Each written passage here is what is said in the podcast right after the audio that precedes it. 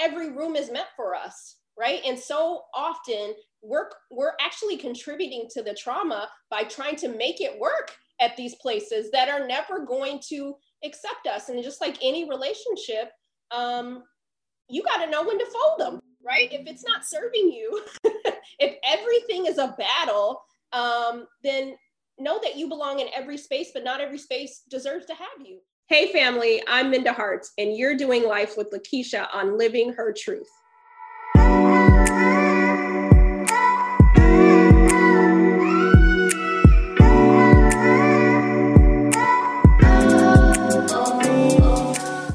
Hey family, welcome to the Living Her Truth podcast, where we have honest conversations about what it means to live a purpose-driven life.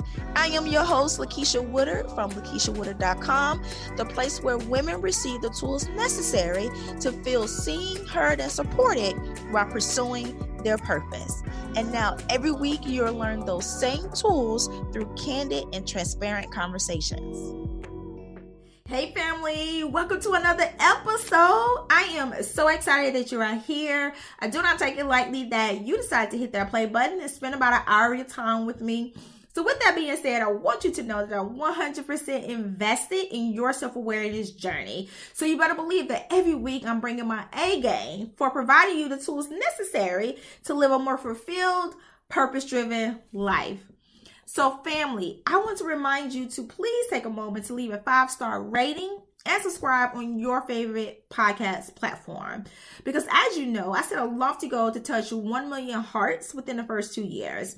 And I can only do it with your help. So please remember to download each episode, share the conversation with at least four people you know, and repost on your favorite social media platform. Also, don't forget to click the join community link that's in the show notes so we can stay connected and continue the conversation. Now, today is week eight in our Strategize Your Vision series. And in case this is your first time listening to the Living Our Truth podcast, the series starts at episode fifty-four. Now, this series is based on my Master Life class, Strategize Your Vision, which I teach you the step-by-step formula for building a rock-solid strategy to manifest your vision. And let me tell you something, party people! Let me tell you something. Today's conversation is going to be good. Real talk. This is going to be good. And I know I say this with every, every episode, but no, for real, for real, this is going to be good. I've been so excited about this conversation to drop ever since I confirmed her um, podcast interview last October. You have no idea how many times I had rewrote and started over her questions over and over and over again, because I want to make sure that you get the most out of our conversation today. You have no idea. Like, I take it seriously when I bring people here on a podcast to have a conversation with us, because I want to make sure that you are pulling value from every episode. Now, let me put you up on game for a second, just in case you've been living up under a rock, okay? Or if you of the lighter skin tone, let me put you up on game. Black women are hot right now. People of color in general are hot right now because organizations are starting to see the importance of having diversity and being equitable and inclusive in their organizations. And from some of you, this is not new.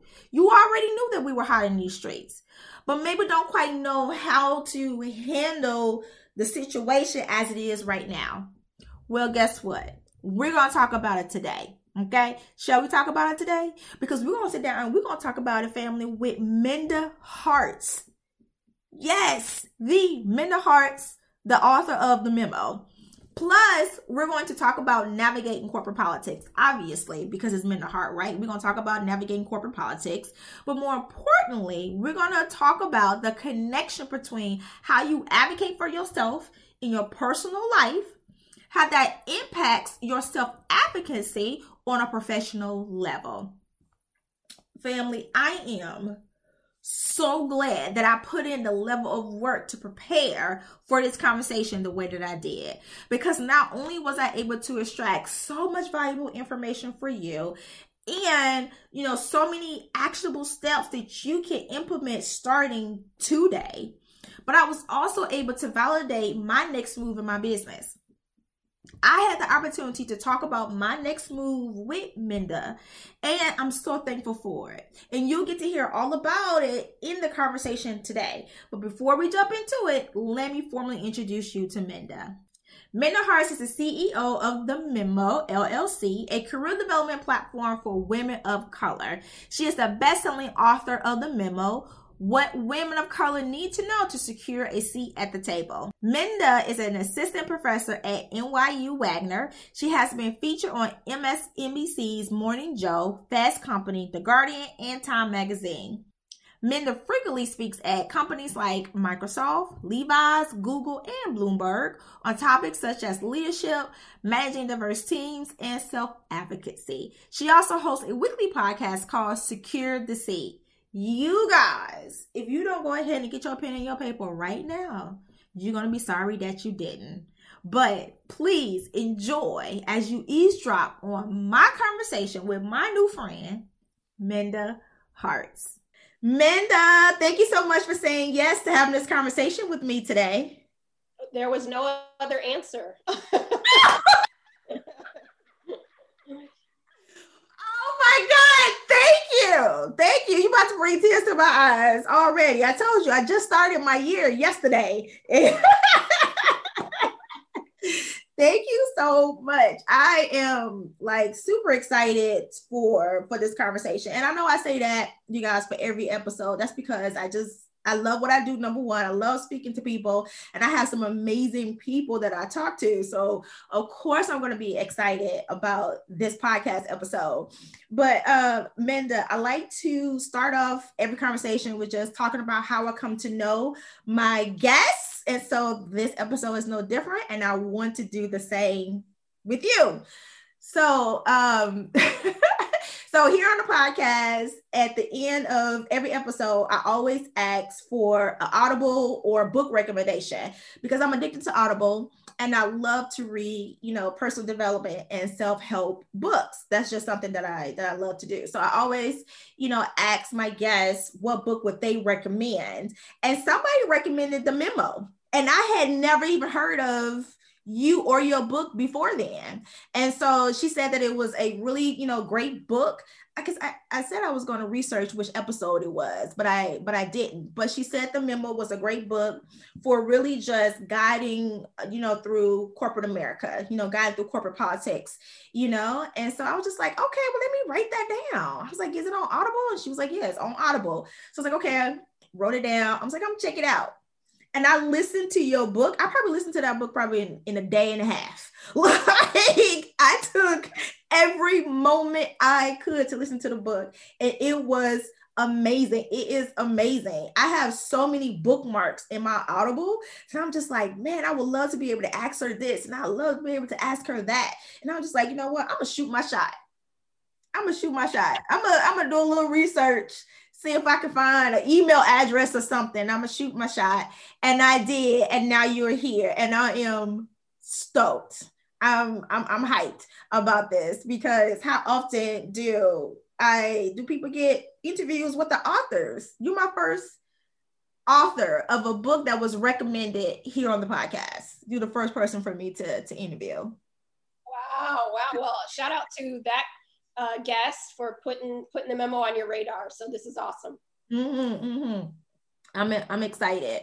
So let's start off with um, talking about what caused you to become a disruption in corporate America. Because sis, you disrupted corporate America with The Memo for sure. yeah, yeah, de- definitely. Uh, it, you know, it was one of those things, Lakeisha, where I was I was living my best life on paper in corporate America, right? You know, I was making the money that I always dreamed to make and all of these different things. But at the end of the day, I was still experiencing racism. I was still experiencing those, you know, just being the only one, the isolation, all of the things that many of us tend to feel when we're in many of these dominant majority uh, white workplaces. And I start, I was going through so many different things, and I realized that I started to lose myself because I was always walking on eggshells. I was always thinking about, you know, I don't want anybody to think of I'm too this or I'm doing that, or, and, and you just, you can't be, people say, bring your authentic self to work, but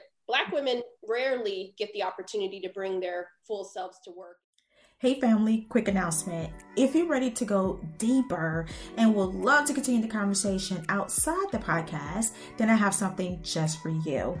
I'm creating a safe, judgment-free zone community of like-minded people to grow and build the support team that's needed to operate in purpose. If you want to join me, then please click the Join Community link that's in the show notes so we can partner together on your self-awareness journey. I am so looking forward to getting to know you and to deep dive into your purpose so you can make an impact on the world. All right, so don't forget to click the link that's in the show notes. Now, back to the conversation. And I started to think about my legacy in the workplace, right? What am I doing to make the workplace better for us, women who look like me? Because nobody's thinking about us in those ways, right? You know, they talk about women, but typically they mean white women. And so for me, I just really started grappling with how can I make the workplace better for Black women, for women of color? And I realized that it would cause a disruption, right? And I was willing to take that risk because I was hoping that so many more people would benefit from me taking that stance. You know what? Thank you. Thank you for taking that stance because, you know, as uh, as a Black woman, you know, who worked in corporate America, I too walked on eggshells. Now, I'm the type of person, you guys, I'm very laid back. I'm very, you know, goofy here on the podcast. I like to laugh and have a good time with, with my guests.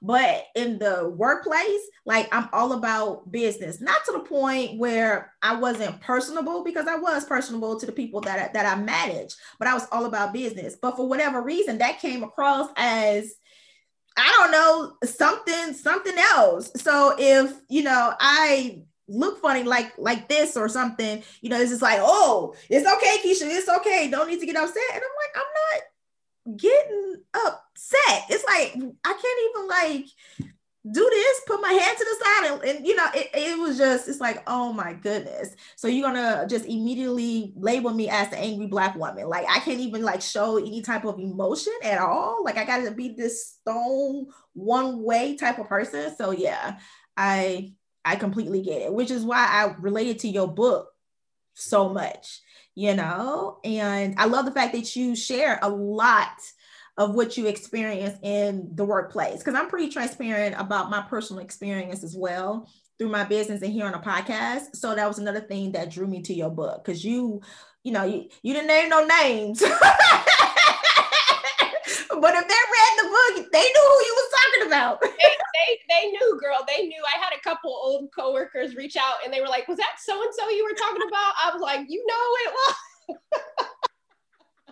know it was. Absolutely, absolutely. But, but I loved it because, you know, it's, you know, sometimes depending on a situation, you know, you don't need to, it's probably not good to share the details, but my thing is share, especially when it comes to something like this, because there has been things that happen in the office that I wondered, like, okay, am, am I like, am I, are my feelings valid? Was that kind of, that kind that felt kind of icky, but am I tripping? Because as a Black woman, you know, and, and people is like, oh, you know, I'm colorblind, racism don't, don't exist or whatever. I'm kind of skeptical on what, what happens, things that, that were icky that happened that make me feel like, you know, was that racist or whatever? Make me question it. So you sharing these experiences helped me to be like, okay, I went crazy. And that's the thing, right? Like we, because we're in these environments so long, for so many years, we no longer, we just settle into it, right? We're like, this is what it's going to be like for us. And, um, and I really wanted to be able to hold corporate America, any industry really, and say, hey, how you, how many of you have been treating um, Black women is unacceptable, right? You know, and our careers, our feelings, they matter. And most importantly, our mental health, because doing that, you know, I, I spent fifteen years in corporate America, and I think about how much racialized trauma I was subjected to, you know, it does change you a little bit, you know, and I, and I don't want that for, for us, but I don't want that for the next generation either. Yeah. And I'm glad you used that word trauma, because I was going to ask you that. Do you think that's considered a trauma? Because here on the podcast, we talk about, you know, all different types of trauma, because the trauma that I talk about personally a lot is sexual abuse. Right. But I know that that's not everybody's story, but maybe you, you know, experience racism in corporate America. That's a traumatic experience. You know, I wanted to ask you that. Do you consider that to be, you know, to be traumatic? And it's like, it is. Anything that negatively impacts you and causes you to deviate from your purpose is, is traumatic.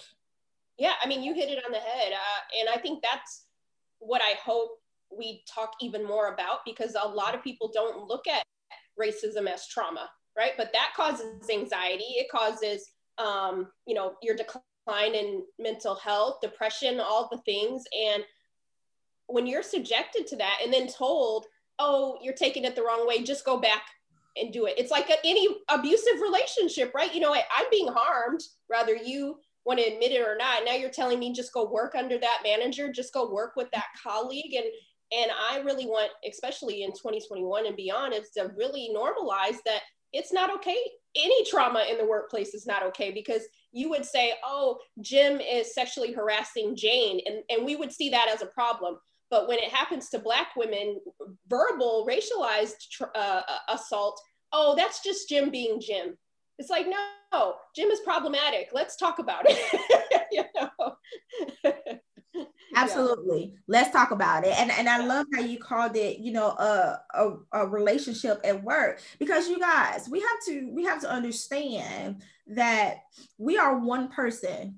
Who you are at home is the same person that shows up at work.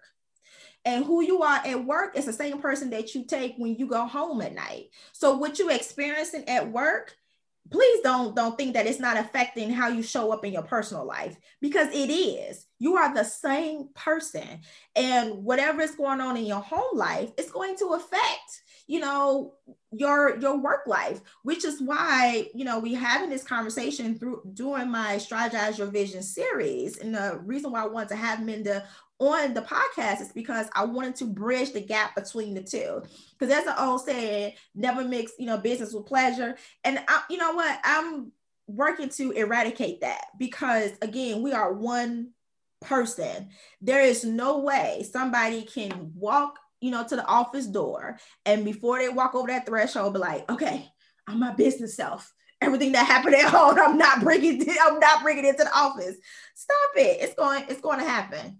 It's going to happen. So if you're not sticking up for yourself at home, nine times out of ten, you're probably not going to stick up for yourself at work either. Yeah. And you know, when we don't acknowledge that these traumas are taking place in our life, as you know, it, it starts to deteriorate us. And, um, and then we don't recognize ourselves. We don't. And then we start to question, am I the reason this is happening? Right. All of the things like any other that, so it's, any type of trauma is insidious, racial, sexual, you know, verbal. It it is all take, trying to take away someone's dignity, right? And like you said, stopping them from their purpose. And I think as Black women, just generations, it's that generations of trauma, you know, and in all kinds of ways. And, and we really have to talk about the workplace, because I feel um, it just can't go on anymore, right? It's just, we can't live that type of life. We can't be traumatized in every walk of life, right? There has to be some peace. It has to be, it has to be some peace. And in order to have that peace, healing needs to, healing needs to take place as well. You know, um, growing up in, in the hood, like I said, I was sexually abused, and I grew up in the hood right outside of Chicago. Like, you know, I had to go through therapy and heal to like um, shed that angry layer, so I don't take it into the workplace. You know, because unresolved trauma, you're going to take that into a workplace too. Because I mean, yes, racism does, does, does exist, but some of y'all, y'all are causing havoc in a workplace. Let's be real. Some of y'all, y'all causing havoc, and it's probably because of that unresolved trauma. You have to, you have to get the healing so you can have the peace that Minda was, was talking about, you know? So, um, but Minda, you, you also say, Um, that we need to secure the seat at the table. What does that mean to secure the seat, to, to, to secure a seat at the table? What does that mean? And why should, you know, Black women, women of color, why should we even concern ourselves with securing a seat at the table?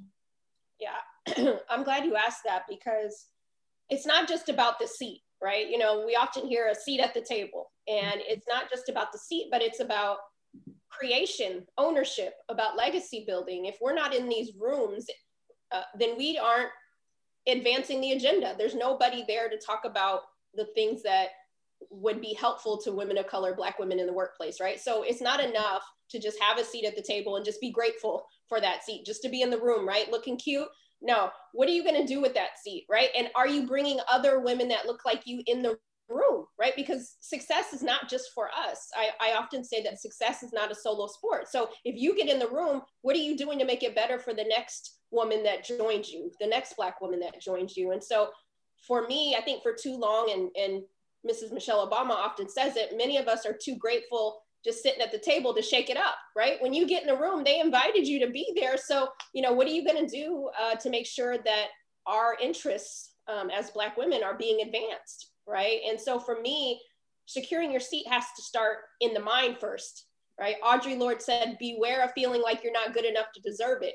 You deserve to be in the places and the spaces that you want to be, but maybe they don't deserve to have you in those spaces, all right? So secure your seat, or build your seat, build your table in the spaces that you can grow. And I think that we just have to start to redefine success by our own terms, uh, because let's be honest, corporate America is not thinking about us. They did, they were never thinking about us being in that room, right? So, but now we're coming for their seats, we're being in these spaces, and what are we gonna do when we get the seat, right? Doesn't matter why they gave it to you. Like, in the last year, you know, a lot of promotions have been happening, and a lot of Black women will say, well, I think they gave it to me because I'm, you know, because of the George Floyd situation. It's like, you probably, you should have probably had that seat a long time ago. Don't think about that right now. It's like, what are you going to do now that you got it? Like, don't entertain those thoughts, because, you know, this is our time, and, and I'm excited about what we can do to really shake up and continue to disrupt industries that never considered us in the first place.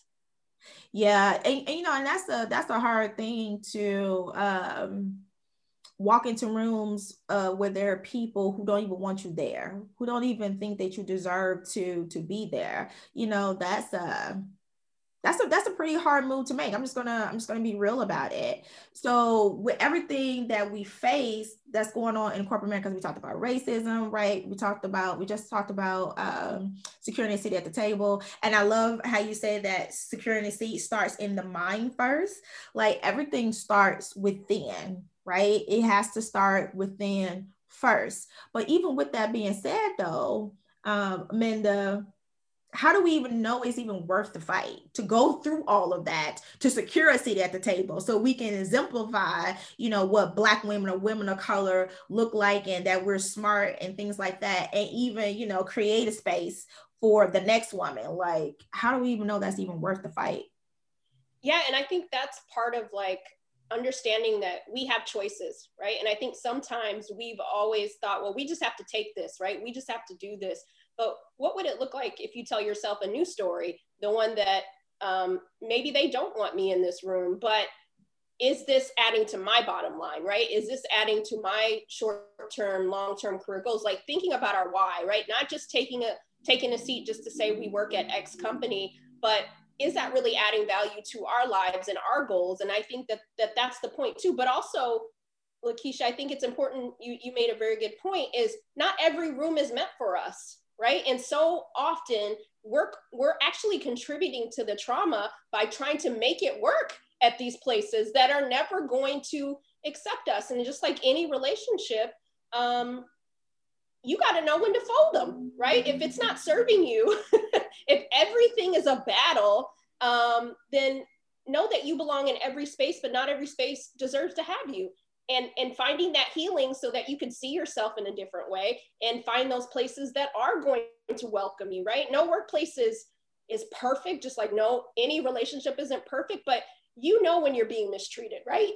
You know when people want you there or not. And I just don't think that that's just compounding the trauma when we keep trying to get people to like us and keep, get people to accept us. Like, no, sis, take that, get what you need, make work work for you while you're there. But think about, how do you want to live the rest of your life, right? Do you really want to fight this battle every single day?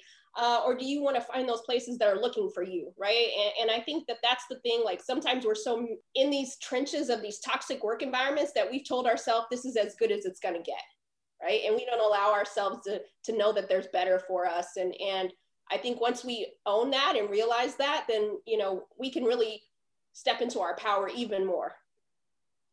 Oh my God. I love that you, I love that you said that, you know, that we create the trauma by trying to be in rooms that's not for us. If, if that's you, I'm gonna need you to take a look at your personal life, because let's talk about purpose for, for a hot second. People say all the time, Minda, that they're trying to find a purpose. I truly believe that you don't have to find it. You know what it is. You just need to embrace it. It's just that our life experiences, you know, it molds us, and it also blocks our view. You know, when you go through different traumatic experiences or whatever, it pulls you further and further away from purpose, right? So your vision gets a little blurry. It's there, it's always been there, and it's not going to go anywhere. So when we go through all of this trauma and it's unresolved, what we tend to find ourselves trying to do, be validated. Yep, yep. Find people to confirm us, right? And so we get into these relationships, you know, whether good or bad, because we just want somebody to validate us. And the reason why most people, you know, who have who have identified their purpose, why they don't operate, is because purpose sets you apart from everybody else, which is a good thing.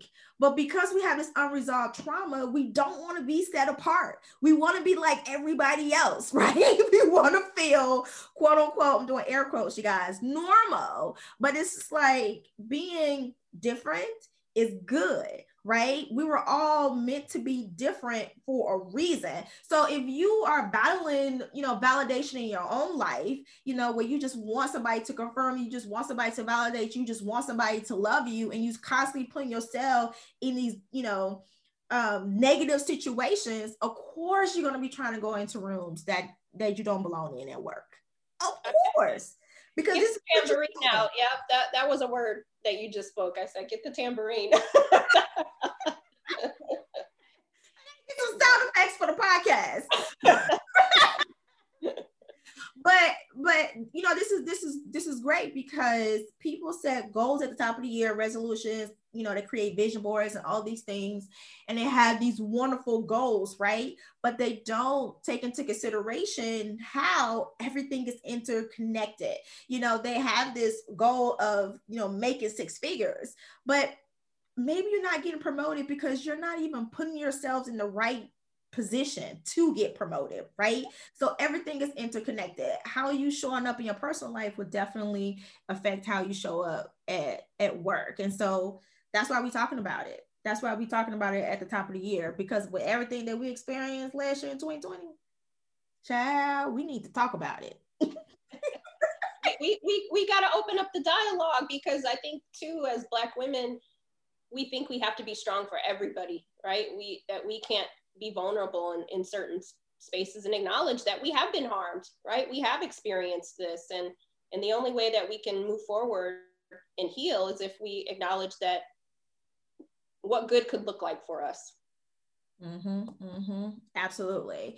And, you know, considering that we are still in a, in a, in a pandemic, right? We, we're still in it. So finances are, are huge. Um, right now, a lot of people were furloughed, a lot of people were laid off um, last year. So it's it's just been crazy. But on the flip side, Minda, I've had friends who landed six-figure jobs during the pandemic as well. So yeah, there were companies that were laying off, but there was also businesses that were booming, you know, um, in, in twenty twenty because of the, the pandemic. But let's talk to the people who um, don't want to negotiate, right? Or renegotiate, because you talked a lot about that in, in the memo, because we as women, I think it's a women, I think it's just a, a female thing in general, no matter what race you are, we don't like to negotiate, or we just too scared to negotiate when it comes to, to money and, and salary. Should we use the pandemic as an excuse not to negotiate or renegotiate our salaries? Absolutely not, right? You, you still doing the work. They still expect you to show up and do the work. Right? they, they, they're still, if, you, if you're employed right now, um, or even if you're not, your skill set is still your skill set, right? Um, and you are still a value add. You are still the asset. And so I, I really um, hate when I hear women say, well, you know, I'm not going to ask for anything. Uh, I had a good friend I was talking to, and she got a new job, and she's like, you know, I, I know we're going to have that salary conversation, but maybe I should just go with whatever they say. And I said, you just got done uh, investing in yourself in a certification program so that they could, so that you could get an, a, a better job. I said, so why would you sell yourself short, right? It goes back to knowing that you deserve this, right? And why wouldn't you ask for what you need, right? Or ask for what you're worth. And I think that we talk ourselves out of things, right? It's not for you to decide that the answer, you, the part of the equation that you can solve is what you do. Then you wait to see what they do, right? But don't go in from the gate saying, well, it says the range is thirty-five to, you know, sixty-five or seventy-five to one hundred twenty. I'll just ask for the seventy-five because that was more than I was making before. No, you know, I've worked with people who who had less experience making more money than me, right? And so again, the part of the equation that we can solve is what we do and what we ask for. Because if you say that you want to make six figures or you want to make seven figures, it's going to require some negotiation. I don't know anybody, including myself, that got to some of those numbers not negotiating, just waiting for somebody to be like, hey, Minda, we got we got a six-figure check for you. No, I had to ask for what I needed, right? And if they're not able to do that, then I had to say, okay, what else can I ask for? What are the fringe benefits that make this worth it for me, right? And so um, I just to your, just like you said, I have friends, people I don't even know who have secured their seat and secured their bag in COVID. I heard somebody say a COVID come up. There's been a lot of Black women who have had a COVID come up. So allow yourself to harness that energy and, and ask for what you want. I, again, um, scared money don't make money. Uh, as they say. Man, I love that. Scare money don't, don't make money. I, I love that. But you know what? The, the, the scariest word, the scariest word for most people is no. It is. That is the scariest word for a lot of people. And, you know, for me, it was, it was a scary word too, you know, for me for, for a long time. But then I had to realize, you know, uh, or just reflect on all the stuff that I that I've been through. So it's like, if I've been able to overcome everything that I've been through, how scary really is this no? Like, how scary is it really? You know, what's the worst that can happen is that you go in there, you ask, and they say no. It's completely okay. I think we need to redefine how we react to the word to the word no. You know, it was uh, one point in time on my social media that I just put up posts, Minda, that just had the word no. That's it. Like several times throughout the day. Cause I'm like, y'all need to get to get used to hearing the word no. You need to get used to seeing the word no, because you're going to have to get through some no's in order to get to your yes. If you never have a no, you may never get to your yes. You just may not never get to it. And just because, you know, somebody tells you, you know, that has nothing to do with your worth. That doesn't mean that you're not, you know, valid. It doesn't mean that you're not talented. It's, it, it doesn't mean that, you know, you shouldn't have it. You know, we don't know what the meaning is behind, behind that no. You know, you probably need to hear that no in order for you to pivot in another direction. Because maybe you've been at that company for way too long. Yeah, yeah. I mean, yeah, I agree. I agree with that because no, I, I think that it goes back to the stories that we tell ourselves, right? And sometimes when you hear a certain thing or you don't receive the raise or you don't receive the promotion, then we start to internalize the situation like I wasn't good enough, right? They don't like me. They don't want me. It's like, you don't even know what the reason was. Maybe um, they never, maybe they had somebody else in mind and they were just checking boxes to interview people, right? Like you don't know what the reason was. And now we're telling ourselves that we're not worthy and we're never going to ask again. It's just like, um, you go to a restaurant, right? And you've been reading the reviews for so long and you're like, everybody's loving this new hot restaurant when we could eat out and about and, and somebody, and then you eat it and it doesn't, you're like, mm, this wasn't as good, right? You're not going to then never eat out ever again, right? You, you never, you're, you're going to find restaurants that suit your palate, right? And it's just like anything in life, like it may not be the right fit. It may not taste right. It may not work for you, but it doesn't mean that you're never going to go after. I hope it doesn't mean that you're never going to go after another yes, right? Because as an entrepreneur, um, I've heard so many yeses. I mean, I felt, so when I do hear, I, uh, I, I felt, I heard so many no's. So when you do hear a yes, you're like, you know, but it's, it's a process, right? But to your point, I don't tie my worth to somebody's no, right? And sometimes no means not right now, right? There's, before the memo even, I had, there's five major publishers. Four of them said no to the memo because they said that there was not, this, this book would, doesn't have an audience. These things don't happen in the workplace. And if I allowed myself to believe that my experiences and other people that I know, you know, but when you let certain people dictate the narrative, right, you would start to think, well, maybe, maybe there isn't an audience, right? But four said no, one said yes. The memo became a best-selling book. But think about how, if I stopped at four, right? And I just packed my toys and left, right? But, but you keep going. And, and I think that that's, we're in a new year, right? You, you're going to get those no's, but keep going until you get yes. And I'm at the best place I could be, right? You know, I'm at the best publisher I could be. And when I sold my next books, some of those people who said no to the memo said yes to my next book, you know? So you just never know. Mm-hmm, mm-hmm. You know, what if you would have stopped at number four? I love that. Uh, you know, when, when you said that, it made me think of James Dyson. You guys know, you heard of the Dyson vacuum cleaner. Yes. Um, I recently um, discovered James Dyson um, a few years ago and realized that with the Dyson vacuum cleaner, he had five thousand one hundred twenty-seven failed prototypes. I'm going to say that again for you guys. five thousand one hundred twenty-seven failed prototypes before he perfected the Dyson vacuum cleaner. And I know what y'all thinking, Keisha, how you remember that number? Because who goes through five thousand one hundred twenty-seven failed anything? Like, I mean, what if he would have stopped at four? He, I'm, I'm, I think he's married. I think he's married. You know, his wife probably looked at him crazy at the tenth failed prototype.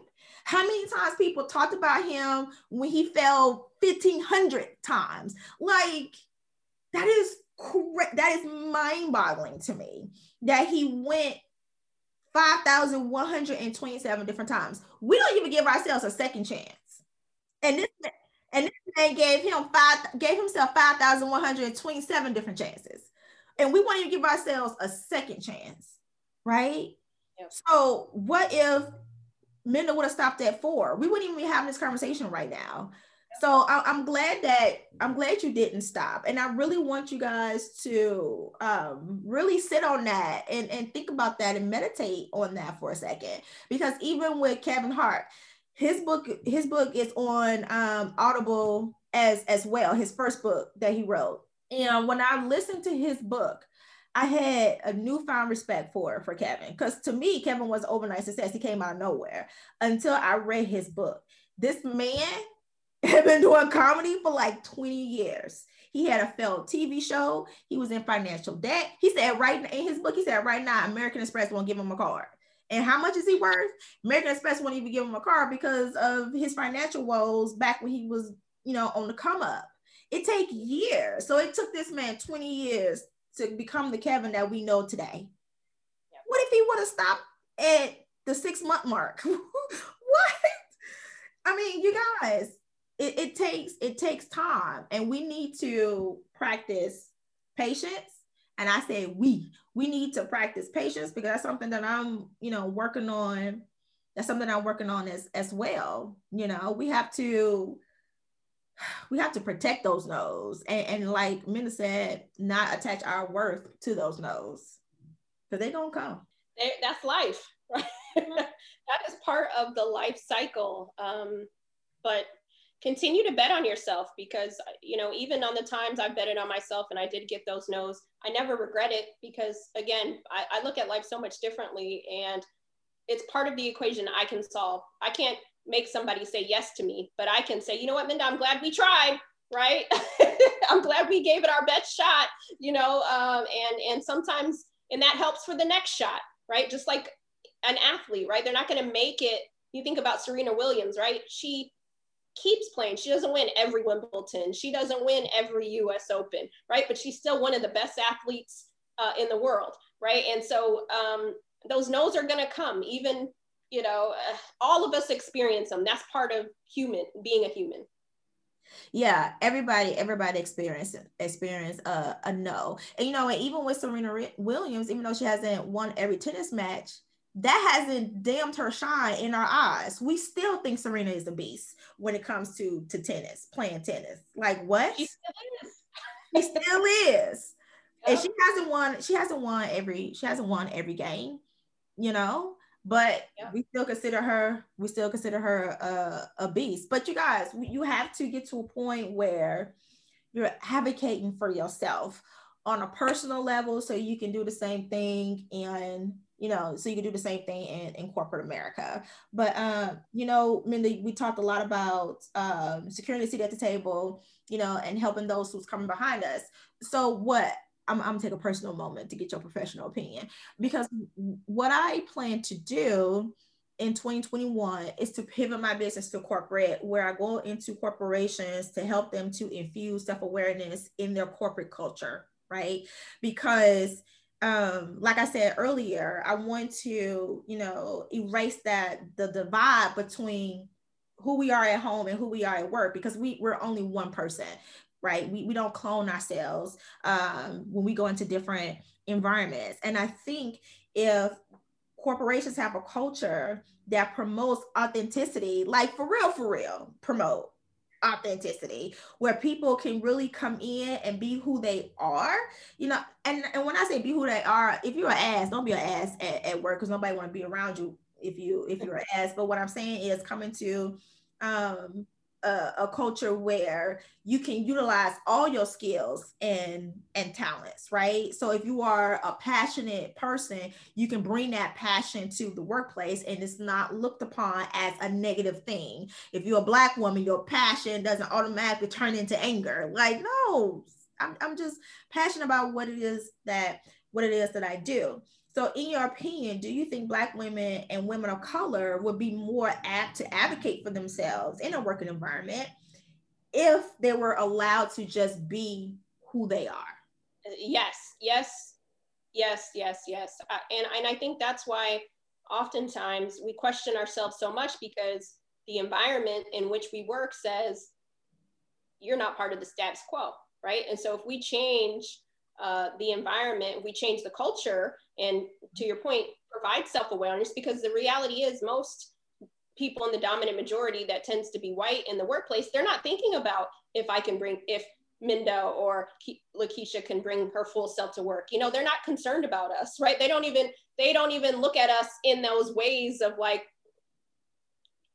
is that even, you know, that's just, that's just her, you know what I mean? Like, but they look at everybody else through different dimensions, through different lenses, right? Like mm-hmm.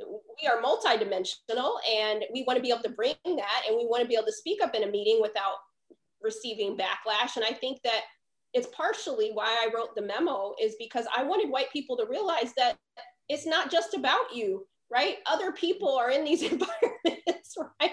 And just like you don't like when someone disrespects you in the workplace, mm-hmm. we don't want that either, right? This is a, this isn't a Black issue. This isn't a white issue. This is a humanity issue. How do we make the workplace work for everybody? And that means that you have to know what it's like for me to walk in. You can't call yourself an ally if you don't know anything about me, right? You, you, that's not enough, right? So I, I do believe that the, it's not that certain companies are bad. It's, it's that people have toxic behaviors, and they need to be aware of those. And so I'm really excited for you to let people know that it's not just the bottom line. If people feel like they can bring those pieces of themselves and are aware of how their how their authentic pieces are harming other people or encouraging other people, it can be good and bad, then I think we'll be more productive, right? Because as a Black woman in the workplace, I spent so much of my time wondering what my colleagues were thinking about what I just did or what I just said. I can't be pro- as productive as I need to be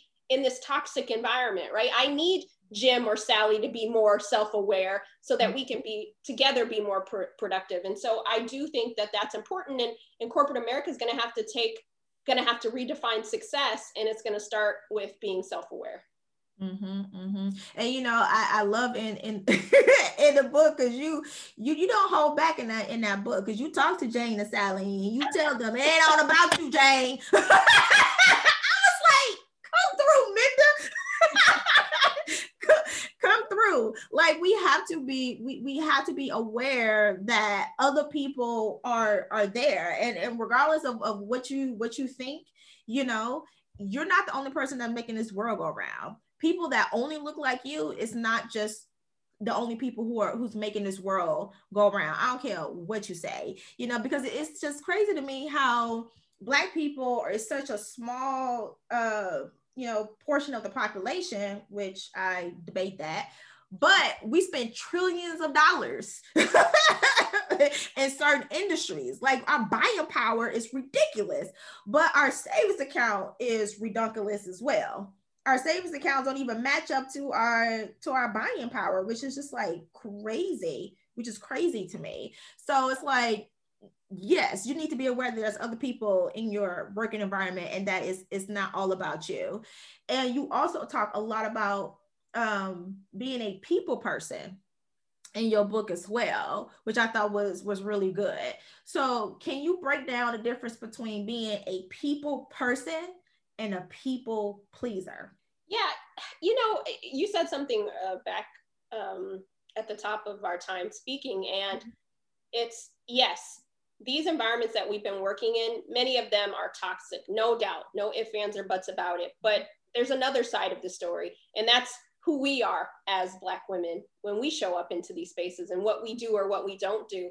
And um, part of that is, you know, I have so many Black women who will say, well, I don't want to go to the networking events. I'm not going to the virtual events. I'm not doing all of these different things. And, and part of this is building relationships, right? And so for me, I am naturally an introvert, but I knew that me keeping my head down or never turning on, you know, if you're in a virtual environment, never turning on your video, people are not going to get to know you in the ways to think of you for, for opportunities if they don't know what you're about, right? And so for me, it wasn't about pleasing my colleagues after a while. It was about, this is part of my career. I'm not going to leave it up to chance and luck for things to start to happen for me, right? Um, and so I think being a people pleaser does not get you very far, because that leaves your cup empty, right? When we talk about love languages, if you're always doing the loving and nobody's ever getting to know you and knowing how to fill your cup, then you're always going to come up short,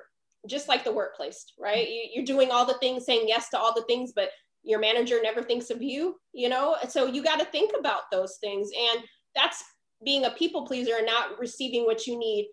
Uh, Lauren said, um, talks about reciprocity, Lauren Hill, in one of her Her, her songs. And it's like, where is that reciprocity, right? And I think that that's what, that's what being a people person is. You're building relationships so that it benefits you too, right? And so when we look about, look at who, you know, I talk about it in the book, building your squad in the workplace, it's not so that you can be everybody's best friend forever. It's no, when certain things come about, you're not in those rooms, who's speaking your name, right?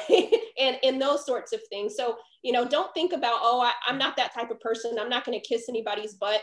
Nobody's asking you to do that. What what we are asking you to do is be strategic with who you're building relationships with so that it benefits you, right? Because you don't want to be at some company for twenty years and no one ever thinks of you, you know, and you may be like dope as heck, right? You may have all the things, but if people don't know that about you, then you're sitting wondering, well, why is Kevin getting promoted? You know what? Kevin was at the virtual bingo. You know what I mean?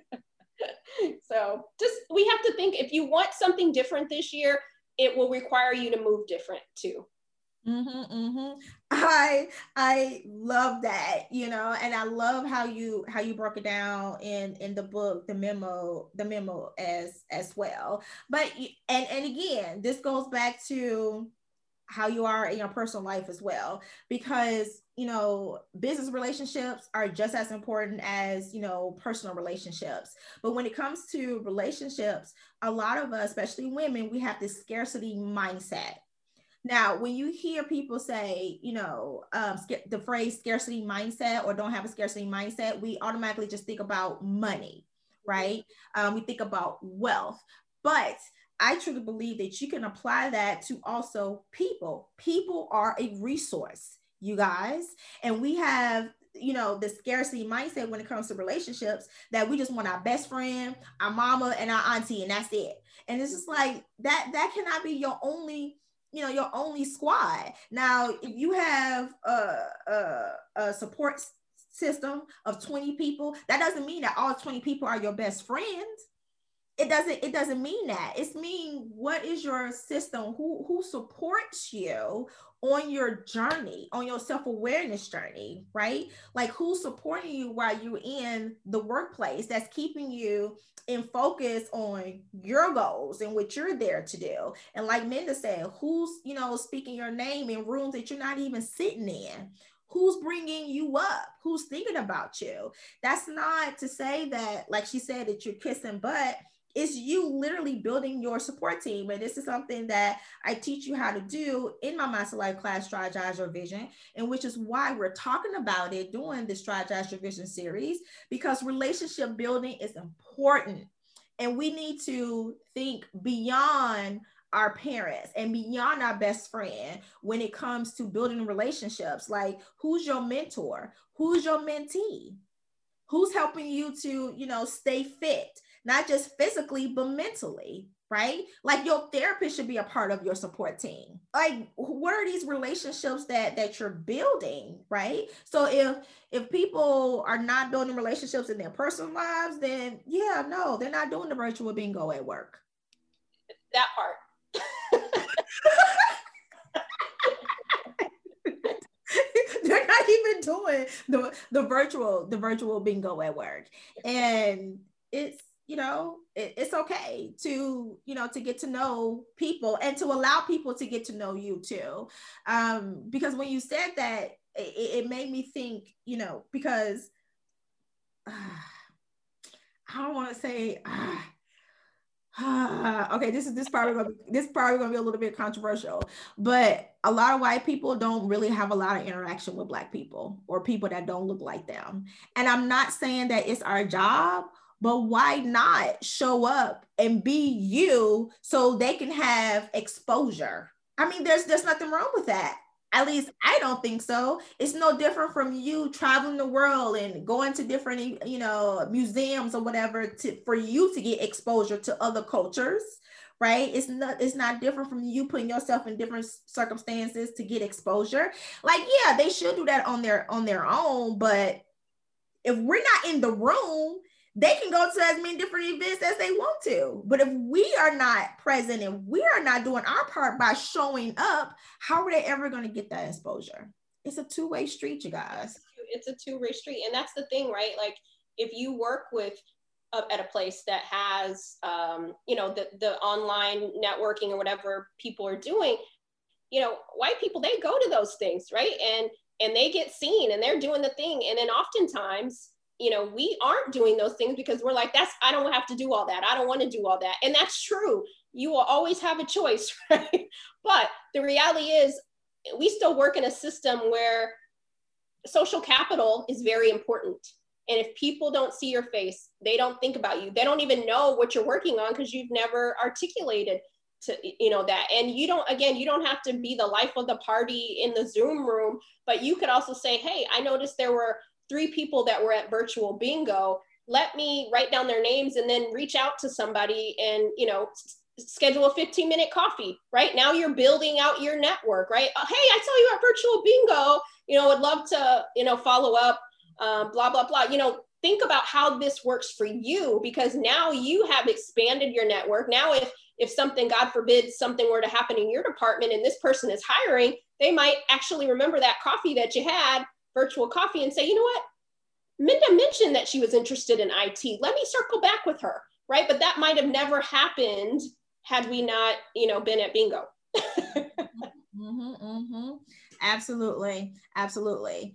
Man, I just had, uh, I lost my thought. It was something that you said and I lost my thought just that quick.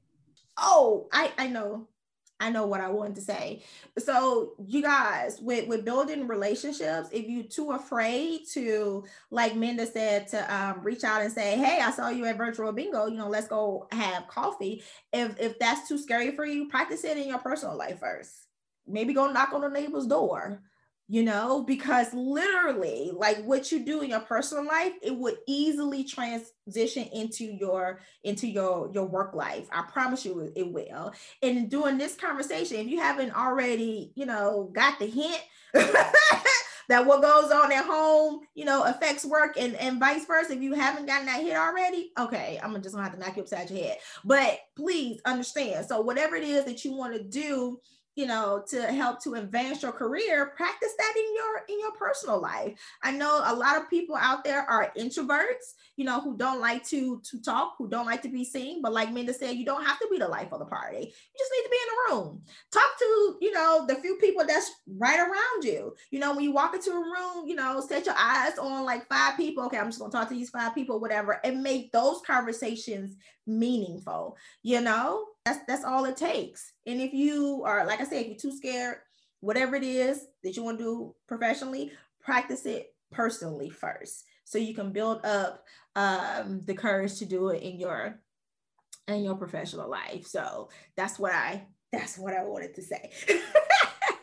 I'm glad it came back. But Minda, yes, I could talk to you all day, my friend. I could talk to you all day, but I want to be respectful of your time. But before I let you go, please give us an audible book or a book recommendation of a book that you have read or listened to that has, you know, inspired you on any level. The book that I want to let you know, because we talked about money today, is called Ask for More by Alex Carter. She, I think she goes by Alexandra Carter, but great book. She is like an expert in negotiation and salary for women. So Ask for More. Okay, last question. When describing the meaning of living your truth, complete this phrase. I'm gonna give you two words and you tell me what your third word is. So those words are self-awareness, purpose, and self-love. I love that. Self-love. I love that. You know, self-love is, is a great word to really describe this whole conversation, because what it all boils down to is, is, is self-love. You know, how are you loving on yourself? You know, we talked about trauma, uh, resolving trauma. That's a form of self-love. Advocating for yourself. That's a form of self-love. You know, your friend you, you talked about who didn't want to negotiate, renegotiate her salary. You renegotiate your salary, sis. It's a form of self-love. Yes. And she got what she wanted. So. Closed mouths don't get fed. So congratulations to, to your friend. Congratulations to her. But Minda, this has been amazing. Thank you so much. Thank you so much for saying yes to this conversation. It was uh, amazing. And I think having this conversation at the top of the year after such a, you know, tumultuous year, I know that this is going to set some people free, and this is going to give them the courage that they need to walk into that office and ask for what they want, regardless of the economy and the situation. Absolutely. And thank you for having me. You're welcome. I need every one of you to share your thoughts and add your two cents to this conversation over on social media. Make sure to tag me at Lakeisha Wooder, and make sure to tag Minda at Minda Harts. We want to definitely hear from you, because I'm one hundred percent positive that we got your gears turning, especially around the interconnection of our personal and professional life. We have an opportunity here to make a shift in the environments where we live and where we work, not only for our benefit, but for the benefit of the women coming behind us. We're all obligated to make the environments we frequent better than what they were before we got there. That's how change is not only made, but it's forever lasting. And for some of you, I know this is easier said than done, because maybe your faith was depleted, okay, due to everything that's going on. And that's understandable, all right? It's, it's understandable to lose a little hope. Hell, we're all imperfect humans, right? It's going to happen. We're going to lose hope. But the good news is that each day brings new opportunities to regain the hope that we lost. And next week, we're going to talk more about it. So family, thank you so much for taking the time to listen to my podcast every single week.